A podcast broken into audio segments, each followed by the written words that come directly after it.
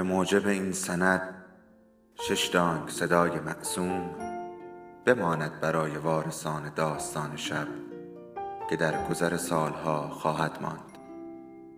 ارادتمند داستان شب.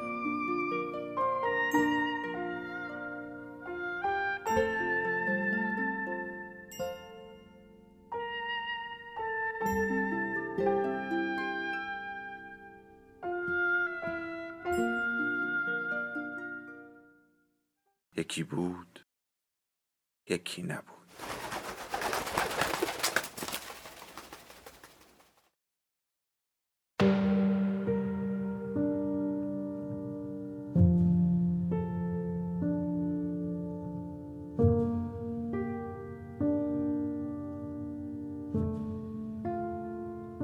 دوران کودکی در کشیش نشین فریبنده محبوب صوفیا همت میگذشت. آهنگ روزانه، روزهای تولد، جشنهای کلیسا، یک شنبه ها، وظایف، بازی ها، آزادی، سازگاری و امنیت، راه تاریک طولانی به مدرسه در زمستان، تیل بازی و دوچرخ سواری در بهار و روخانی با صدای بلند در کنار آتش در غروب یک شنبه های پاییز. ما نمی‌دانستیم که مادر وارد یک ماجرای عشقی آتشین شده یا پدر از افسردگی شدید رنج می‌برد. مادر آماده می‌شد تا پیوند ازدواجش را از هم بگسلد. پدر تهدید می‌کرد به زندگی خود پایان خواهد داد. آنها آشتی کردند و تصمیم گرفتند به خاطر بچه ها آنطور که آن وقت گفته می‌شد با یکدیگر ادامه دهند. ما چیزی نمیفهمیدیم یا بسیار کم. یک غروب پاییز با دستگاه نمایش فیلم خودم در اتاق بازی مشغول بودم. خواهرم در اتاق مادر خوابیده بود و برادرم در بیرون مشغول تمرین شوت کردن توپ بود.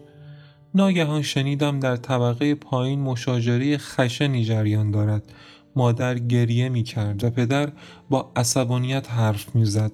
صداهای وحشتناکی که پیشتر هرگز نشنیده بودم.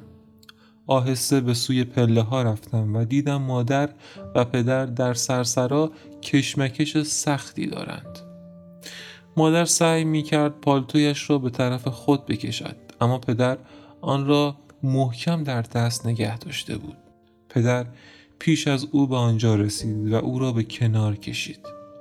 در مقابل در ایستاد مادر به او حمله کرد و گلاویز شدند. به صورت پدر سیدی زد. پدر او را به سمت دیوار پرت کرد و تعادلش را از دست داد و افتاد. خواهرم از هم همه بیدار شد. به پاگرد آمد و شروع به گریه کرد. مادر و پدر باز ایستادند. نمی‌توانم به روشنی به یاد بیاورم که بعد چه اتفاقی افتاد. مادر در اتاقش روی نیمکت مبلی نشسته بود. از بینیش خون میآید. سعی می‌کرد خواهرم را آرام کند. من در اتاق بازی به سینماتوگرافم نگاه می کردم. با حالتی ترحم انگیز زانو زدم و به خدا قول دادم اگر مادر و پدر دوباره دوست شوند می تواند فیلم ها و همه دستگاه مرا بردارد. دعایم پذیرفته شد. کشیش اعظم ناحیه هدوگ دخالت کرد. والدینم را آشتی دادند و ام آنای بسیار ثروتمند آنها را به یک سفر تفریحی طولانی به ایتالیا برد. مادر بزرگ دیدار کوتاهی کرد و نظم و توهم امنیت دوباره برقرار شد. مادر بزرگ اغلب در اپسالا زندگی می کرد اما یک خانه ییلاقی در نزدیکی دالارنا داشت. وقتی بیوه شد هنگامی که به زحمت سی سال داشت آن آپارتمان دلپذیر را دو قسمت کرد و به پنج اتاق یک آشپزخانه و یک اتاق خدمتکار نقل مکان کرد. وقتی خیلی کوچک بودم او به تنهایی با دوشیزه زندگی می کرد و خوب غذا می پخت. به شدت مذهبی بود و به ما بچه ها زور می گفت. وقتی مادر بزرگ مرد نزد مادر آمد. او هم مورد علاقه و هم ترساور بود. در سن 75 سالگی به سرطان گلو مبتلا شد. اتاقش را تمیز کرد نامش را نوشت بلیت قطار درجه دومی را که مادر برایش خریده بود به درجه سه تبدیل کرد و نزد خواهرش رفت. مادر بزرگ و لالا در وابستگی متقابل عبوسی زندگی می کردند که مستلزم برداشتن گام های بسیار به سمت توجه و سپس پاداش بود. اما هیچ یک هرگز مورد چنین تقاضاهایی قرار نمی گرفت برای من آن آپارتمان بزرگ در سکوت تجسم امنیت و خیال بود. ساعتهای متعددی که وقت را نشان می‌دادند نور آفتاب که در میان سبزی تمام نشدنی فرشها پرسه می‌زد. بوی خوش آتش در بخاری آجری دودکش بخاری قران و جرنگ جرنگ دریچه های کوچک بخاری. گاهی سورسمه با زنگوله های پرتنینش از خیابان میگذشت. ناقوس های کلیسای جامع برای نماز یا برای یک تشییع جنازه صبح و غروب به صدا در می آمد. می توانستی زنگ ظریف را بشنوی.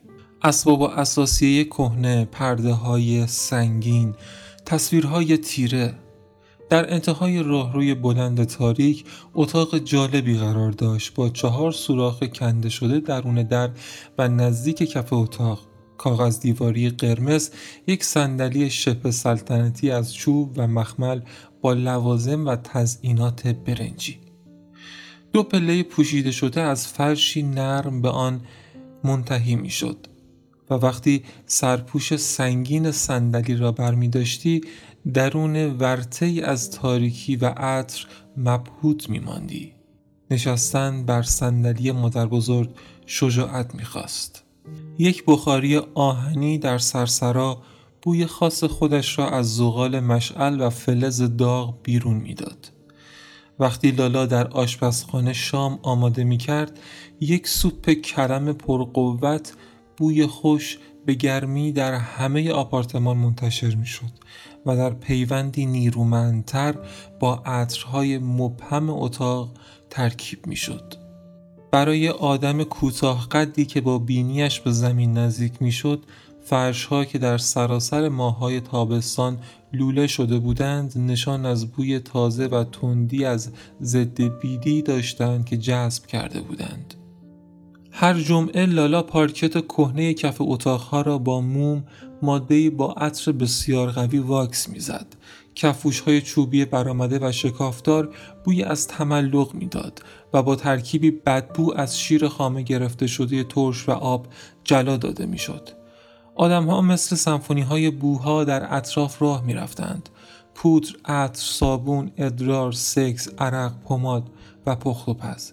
بعضی به طور کلی بوی انسان می‌دادند از بعضی بوی امنیت اما از دیگران بوی تهدید می آمد. امه چاق پدر امه ما کلاهگیسی بر سر میگذاشت که ما نوع خاصی از پشم پوشانده شده بود. سرتاپای امه ما بوی آن را می‌داد.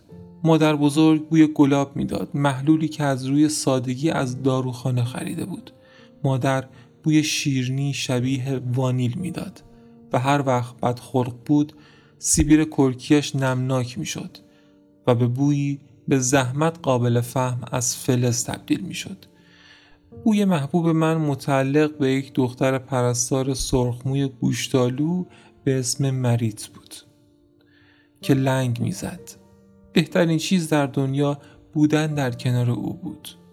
جهانی غرق در رنگها، بوها و صداها. امروز وقتی آرام هستم و دارم به خواب می‌روم می توانم به همه آن اتاقها بروم هر جزئی را ببینم بشناسم و احساس کنم در آرامش خانه مادر بزرگ حسهای من شکفتند و خواستند همه اینها را برای همیشه در خود نگه دارند آن همه چیزها کجا رفتند؟ آیا هیچ کدام از بچه های من تأثیرات حسی مرا به ارث بردند؟ آیا کسی می تواند تأثیرات حسی تجربه ها بینش ها را به ارث ببرد روزها هفته ها و ماههایی که با مادر بزرگ مادریم گذشت نیاز همیشگی و مبرم من به سکوت نظم و ترتیب را ارضا می کردند من بدون تمایل به همراهی به تنهایی بازی می کردم در همان حال مادر بزرگ در لباس سیاه یک پیشبند راهراه آبی و سفید روی آن پشت میز تحریرش در اتاق نهارخوری می نشست.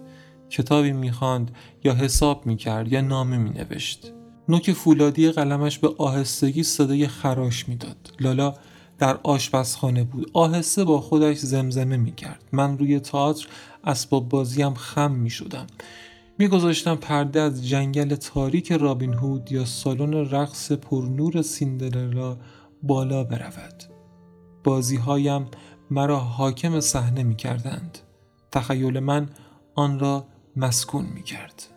یک روز یک شنبه با گلودرد به پایین می روم. بنابراین از نواز صبح معذورم و تنها در آپارتمان ماندم. اوایل بهار است و نور خورشید با حرکت های چابک خاموش به آمد و رفت روی پرده ها و تصویرها ادامه می دهد. میز نهارخوری عظیم وقتی می نشینم و پشتم را به یکی از پایه های برآمده آن می چسبانم مثل برج بر بالای سرم نمودار می شود. سندلی های اطراف میز و دیوارها از شرم زردی پوشیدند که از کهنگی تیره شده و بوی کهولت می دهند. میز دار مانند دژ در پشت من قد برافراشته است و تنگ های آب و جام های کریستال در نور در حال تغییر می درخشند. روی دیوار سمت چپ من یک تابلوی بزرگ آویخته شده است با خانه های سفید، زرد و قرمز که از آن آب آبی رنگی بیرون می آمد و قایقهای مستطیلی روی آب شناورند. ساعت اتاق نهارخوری که به سقف آویزان است به شیوه عبوس و درونگرا با خودش سخن می‌گوید از جایی که نشستم می توانم سبزی لرزان اتاق پذیرایی را ببینم. دیوارها، قالیها، اسباب به اساس، پرده های سبز رنگ. می توانم بانوی سپید اوریان با بازوهای بریده را ببینم. او کمی به سمت جلو متمایل است. با لبخندی محو به من می نگرد.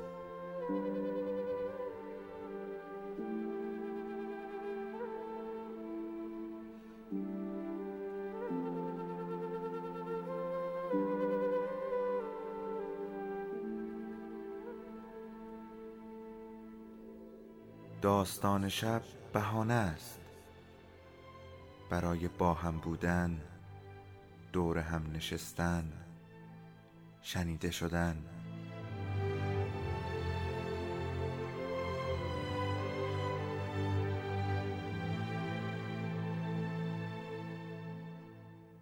صدای افسانه ها رو میشنویم